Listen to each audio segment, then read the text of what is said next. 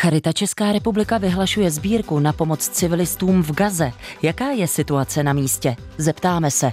Papež František se vydá na letošní klimatickou konferenci OSN v Dubaji. A do sedlecké kostnice se od letoška můžou zájemci vydat i skrze jednoduchou karetní hru. Přidáme detaily. Ze studia Českého rozhlasu Plus přeje dobrý poslech Naděžda Hávová. Vertikála.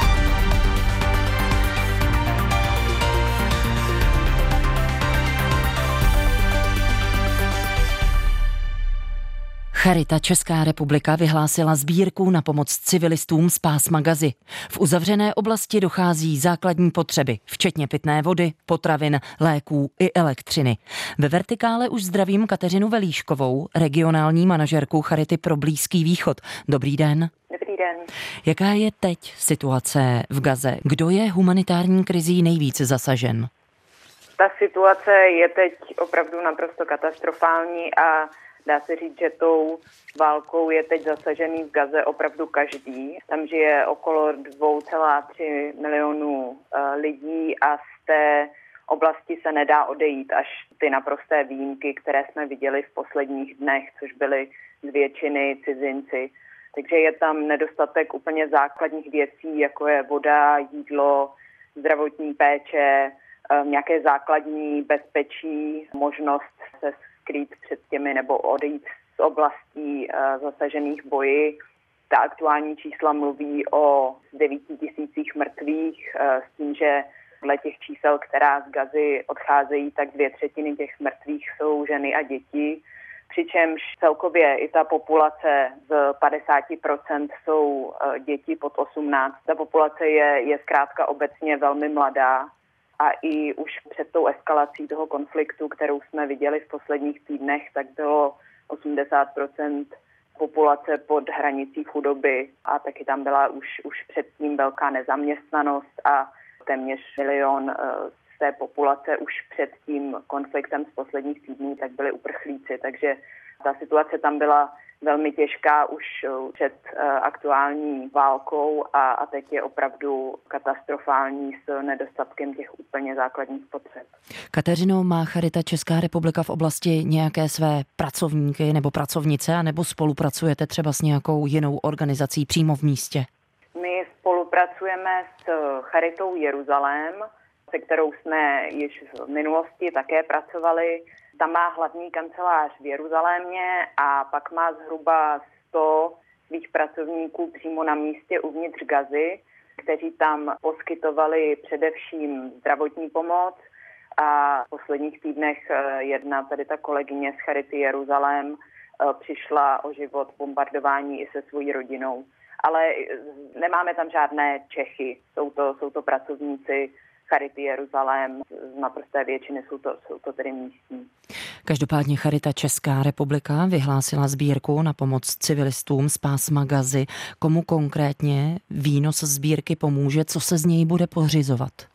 My jsme sbírku vyhlásili teď o víkendu eh, vzhledem k té opravdu katastrofální humanitární situaci. Náš partner, partnerská Charita Jeruzalém aktuálně poskytuje psychosociální podporu, konzultace kvůli podpoře duševního zdraví, které se poskytují na dálku online. V plánu je distribuovat základní humanitární pomoc, tedy jídlo, léky, hygienické vybavení, zejména tedy komunitám, protože ta potřeba je tam teď obrovská, ale primárně komunitám, se kterými Charita Jeruzalém dlouhodobě pracovala v těch oblastech, kde Charita Jeruzalém tam, tam provozovala například kliniku, takže, takže je v těch komunitách přímo zasazená. Vy už jste zmínila, v plánu je distribuce základních potřeb v Gaze. Já předpokládám, že to budou tedy distribuovat pracovníci Charity Jeruzalém. Jak konkrétně, jak se do té uzavřené oblasti dostat? To je velmi dobrá otázka. O tom se teď, eh, tedy nejen na úrovni Charity, ale na úrovni dalších humanitárních organizací velmi intenzivně jedná. Teďka aktuální snaha je otevřít přechod Kerem Shalom, který je na jihu Izraele, tedy ne pro odchod z Gazy, ale jen pro příjem humanitární pomoci, e, k čemuž tento přechod e, v minulosti sloužil. Takže ta velká nebo ta velmi potřebná větší dodávky humanitární pomoci, to samozřejmě bude záviset na povolení k přísunu většího množství pomoci. My jsme zatím viděli, že to jsou samozřejmě velmi malé objemy, co se tam podařilo, podařilo dostat. Takže aktuálně uh, poskytujeme tady tu psychosociální podporu a pracovníci uh, Charity Jeruzalém uvnitř Gazy poskytují ze svých uh, nouzových vkladů základní zdravotní pomoc, ale to samozřejmě, pokud se ta pomoc humanitární nebude dařit do té oblasti dostávat, tak to samozřejmě nebude, nebude stačit. Přesto pokud se to přece jenom podaří, tu materiální pomoc do gazy dostat, dá se říct, jak Charita minimalizuje riziko, že se třeba pomoc dostane do nepovolaných rukou? To je samozřejmě něco, nad čím jsme také uvažovali, eh, když jsme tu sbírku vyhlašovali. Naše základní přesvědčení je, že máme důvěryhodného partnera v Charitě Jeruzalém, se kterým jsme v minulosti úspěšně pracovali Samozřejmě eh, se koordinujeme s dalšími humanitárními aktéry, včetně orgánů OSN, ale eh, důležité je říct, že samozřejmě teď jsme v situaci těch aktivních bojů, té aktivní války, kdy je to opravdu složité a dostat někam efektivně humanitární pomoc je velmi složitá operace. Ale vzhledem k tomu, eh, jaká je ta úroveň zničení gazy, kdy um, je třeba 50 eh, domů a bytů zničeno nebo poničeno. Podobně na tom jsou školy a centra pro pomoc eh, zdravotní, tak ta obnova bude potřeba opravdu dlouhodobá. Takže my v, v Charitě tu pomoc budeme poskytovat, až když to bude jednak samozřejmě bezpečné pro naše pracovníky, ale když my budeme schopni tu pomoc také eh,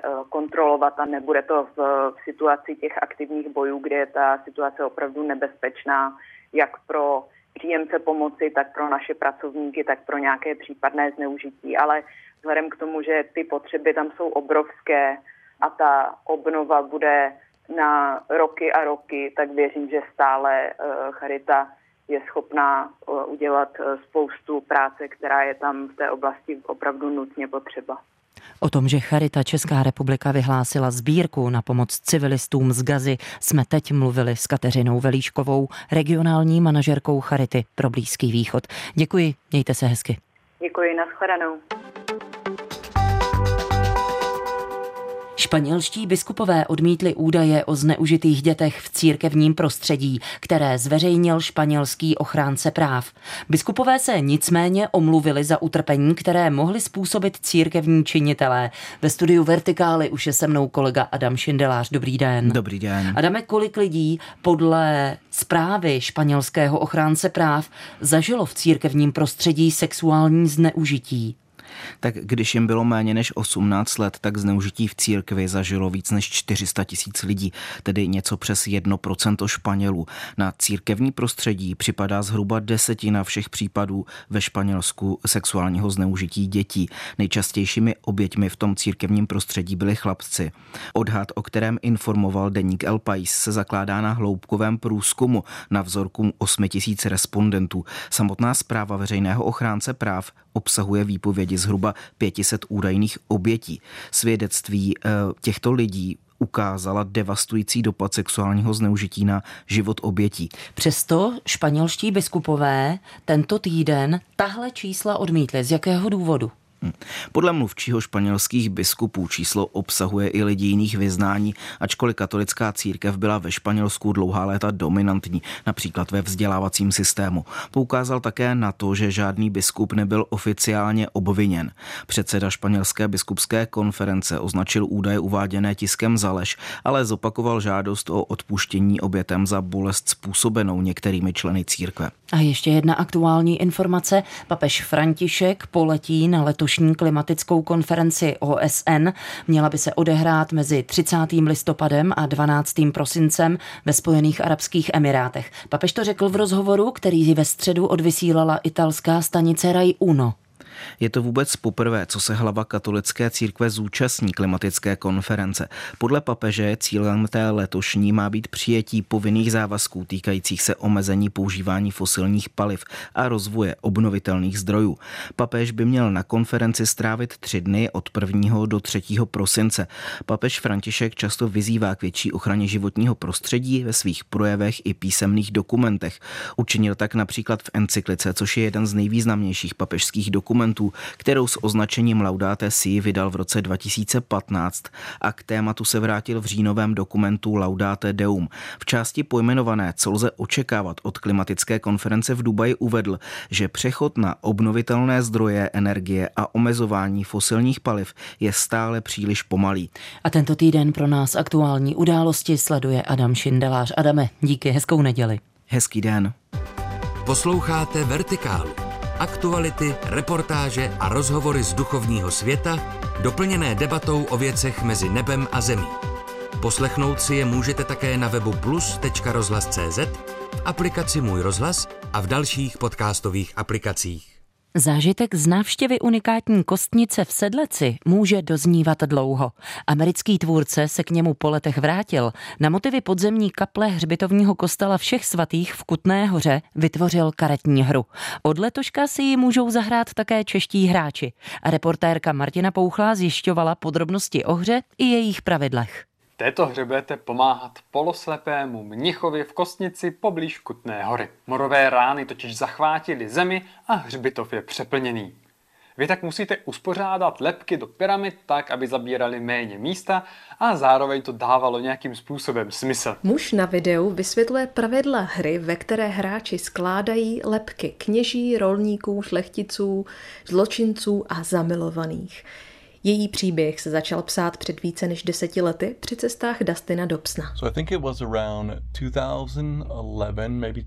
Bylo to v roce 2011 či 2012, kdy jsme se ženou cestovali po Evropě a navštívili jsme i kostnici v Sedleci. Prošli jsme si ji i okolí, poznali její historii a bylo to velmi zajímavé. Dojmy z pyramid a všech těch skulptur z kostí ve mně dlouho zůstávaly. Původně působil Dustin Dobson jako tvůrce a později také jako producent videoher. Deskové hry jej ale bavily od jak živa a lákali ho. Americký vydavatel hry vyhlásil výzvu na vytvoření hry založené na reálném místě. Přemítal jsem nad všemi zajímavými místy, která jsem navštívil a kostnice v Sedleci byla příliš pozoruhodná na to, abych se na ní nepokusil postavit herní koncept.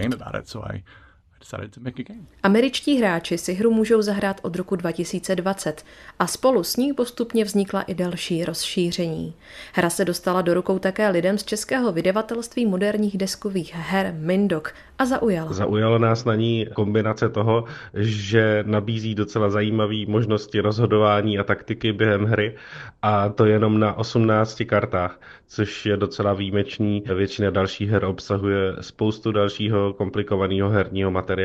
Tady v té hře jenom 18 karet, přitom je to celá kompletní hra, které vůbec nic nechybí. Pavel Prachař také zmiňuje, že je výjimečné, když zahraniční autor zpracuje téma z českých dějin či kultury.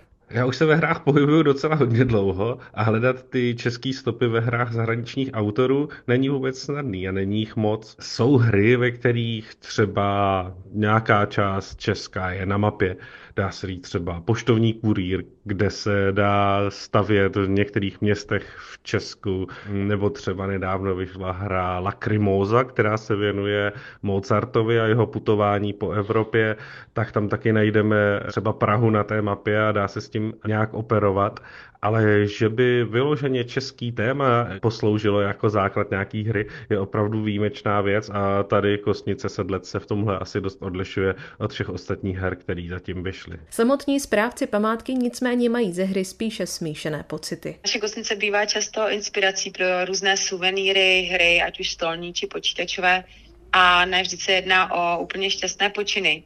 Většinou se spíš setkáváme s nepochopením a dezinterpretací hlavní myšlenky kostnice, kterou je barokní křesťanské upozornění na konečnost a pomývost lidského života, tedy memento mori. Vypráví Radka Krejčí z římskokatolické farnosti Kutná hora Sedlec. A i v tomto případě je vlastně absurdní, že hráči skládají neboštíky do pyramidy dle jejich přání. Eh, ty kosterní ostatky uložené v dolní kapli kostela všech svatých z Kostnicích jsou anonymní. My o nich dodnes nic moc nevíme a má to tak i zůstat. Oni vlastně symbolizují rovnost lidí před Bohem a jejich čekání na skříšení.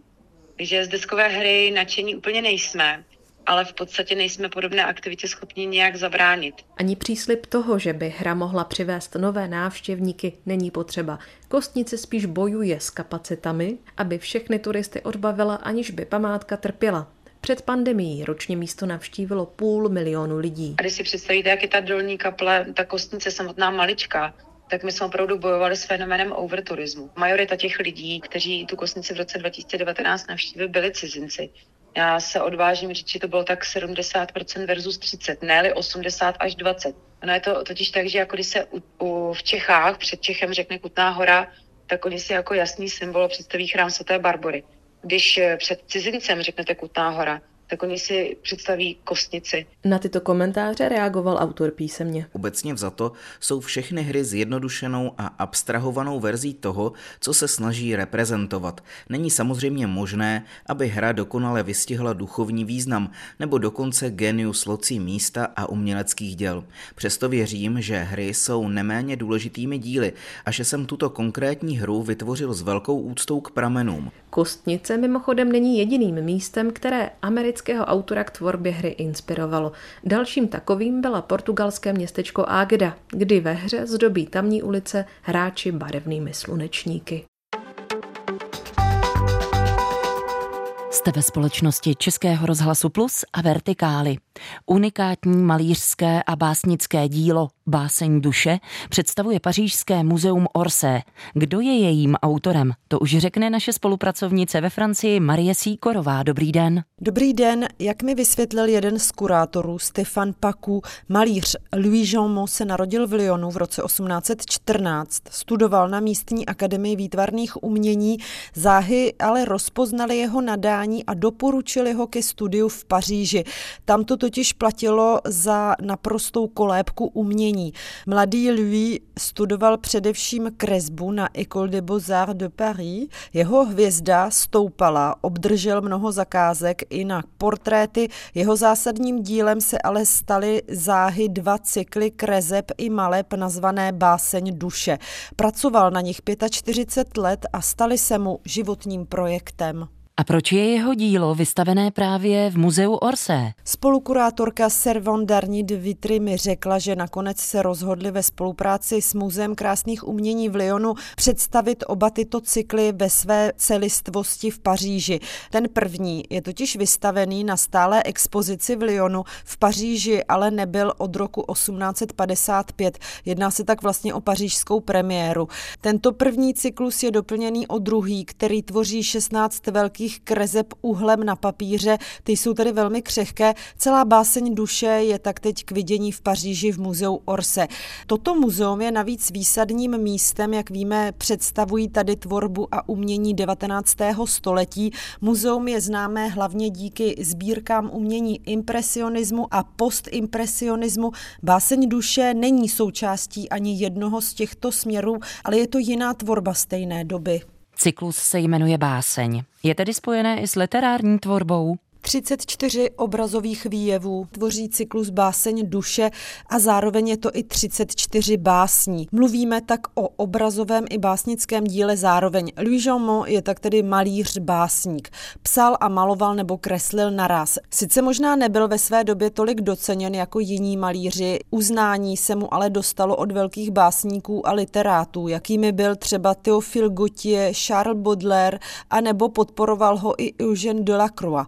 I přesto zůstal cyklus Báseň duše většinovému publiku spíš neznámým dílem a Louis Jean upadl v zapomnění. Až do 80. let 20. století, kdy bylo jeho dílo, tak říkajíc, znovu objeveno. Jak si můžeme obrazy představit? Jak cyklus vypadá? První cyklus tvoří 18 olejomaleb a vypráví dětství a dospívání duše. Vidíme, jak duše potkává svou sesterskou zpřízněnou duši. Jedná se o takové malé dětské hrdiny. Oba představitelé procházejí příběhem, společně objevují svět, potýkají se i s nebezpečím a nástrahami, třeba s pokušením nebo i s čarodejnicí. Druhý cyklus nakreslený uhlem vypráví dospělost a nakonec i umírání duše, umírání hlavního protagonisty. Cykly jsou to velmi symbolické, i když mají jisté autobiografické momenty. Druhý cyklus, jak popsal kurátor Stefan Paků, je mnohem temnější. Do díla se promítly nejen životní události, úmrtí ženy i dítěte Louise Jean Mota, ale i politická situace, jakou byla prusko-francouzská válka v roce 1870. Z názvu je patrná spiritualita samotného autora. Co mu bylo inspirací? Louis Jean byl velmi spirituální, vyrostl v katolickém prostředí, báseň duše je odrazem jeho víry. Můžeme tak najít inspirace Biblí. Například na čtvrtém obraze nazvaném Jaro malý chlapec potkává dívku, svou sestru, která ho vede do zahrady. Máme tak dojem, že potkává malou Evu. Většina obrazů je doplněná o anděli, jindy ale zase výdáme výjevy zcela současné a reálné, jakými je třeba rodinná večeře. Ikono ikonografie je na Jean-Motových výjevech velmi přítomná. Louis Jean nepatřil do proudu umělců 19. století, jak jsme řekli, spíš ho řadíme k symbolistům. 34 básní, které doplňují celý obrazový cyklus, jsou ve verších a velmi spirituální. Byla to tedy osobnost romantická a v mnohem nejspíš předstihl i surrealisty. Ohromné obrazy i kresby ukazují hloubku víry a naději, kterou Louis Jean skutečně měl. Marie Síkorová nás pozvala na výstavu s názvem Báseň duše. Děkujeme, hezký den. Děkuji, pěkný den. Dlouhé roky stála v areálu Pelhřimovské prodejny stavebního materiálu Boží muka. Teď už tam nejsou. Nedávno ji pracovníci specializované firmy přestěhovali snažíme se nějak uh, zamezit, aby se kaplička nerozpadla při převozu. Ty, železa by to asi měly podržet. Vysvětluje mi Jan Klubál ze společnosti Status stavební, zatímco svařuje jakýsi rám nebo možná klec kolem kapličky, chcete-li božích muk. My jsme v areálu prodejny stavebnín v Pelřimově a odtud se tato sakrální památka bude stěhovat. Vedle mě stojí také místo starosta Pelřimova stop 09 Zdeněk Jaroš. No my jsme totiž původně uvažovali o tom, že tu kapličku, nebo respektive ty boží muka, naložíme na železnici a povezeme to jako, jako v mostě kostel, protože železnice je hned vedle nás, ale pak jsme usoudili, že naložit to na jeřáb je daleko zajímavější, protože ta zastávka by byla velmi krátká. My jsme teďka vlastně v areálu stavební, prodejny a stojí tady tedy boží muka historicky asi, když koupila tento areál, tak jim tyto boží, boží muka při silnici zůstaly. Boží muka nám darují, protože chystají rekonstrukci tohoto areálu. No teď jsou tedy podkopané, jsou zavařené v kleci, za chvíli by měl přijet jeřáb, který je odveze a odveze je kam? Odveze je řádově asi 200 metrů tohoto místa, protože jsem chtěl zase, aby ty boží muka zůstaly na této na této silnici, na silnici, která spojuje Pelřimov a Rinárec. Při výstavbě cyklostezky, která tady eh, kousíček vzniká, tak jsme našli místo vhodné na přestěhování těchto božích muk. Teď na místo dorazil autojeřáb. Boží muka musí nakládat v úzké uličce mezi cihlami a složenou izolační vatou. Hodíme se na stranu. A vem tam ten kurt, jo, prosím tě. Dva pracovníci teď pod kapličkou, která je samozřejmě podkopaná, umístěná na traverzách a celá uzavřená v té kovové kleci, podvlékají masivní popruhy. Dej sem pozor, Andrej, ať se nekříží, jo? Jo, jo. Teď už se rameno jeřábu vznáší nad božími muky, aby bylo možné upevnit řetězy. A za chvíli už přijde ten okamžik, na který jednak všichni čekají a za druhé se trochu obávají. Nikdo totiž neví, co se stane, až se s kapličkou pohne, jestli se třeba nerozpadne. Dolů, už je ještě trochu dolů? Kaplička už se teď odlepila od země. Zdá se, že všechno klape tak, jak má. Stavba drží v celku, vznáší se do vzduchu z místa, kde strávila možná dvě století. Z Pelřimova Milan Soldán, Český rozhlas. A z první části Vertikály už je to také všechno před námi ještě po zprávách debata. Ze studia Českého rozhlasu Plus zdraví Naděžda Hávová.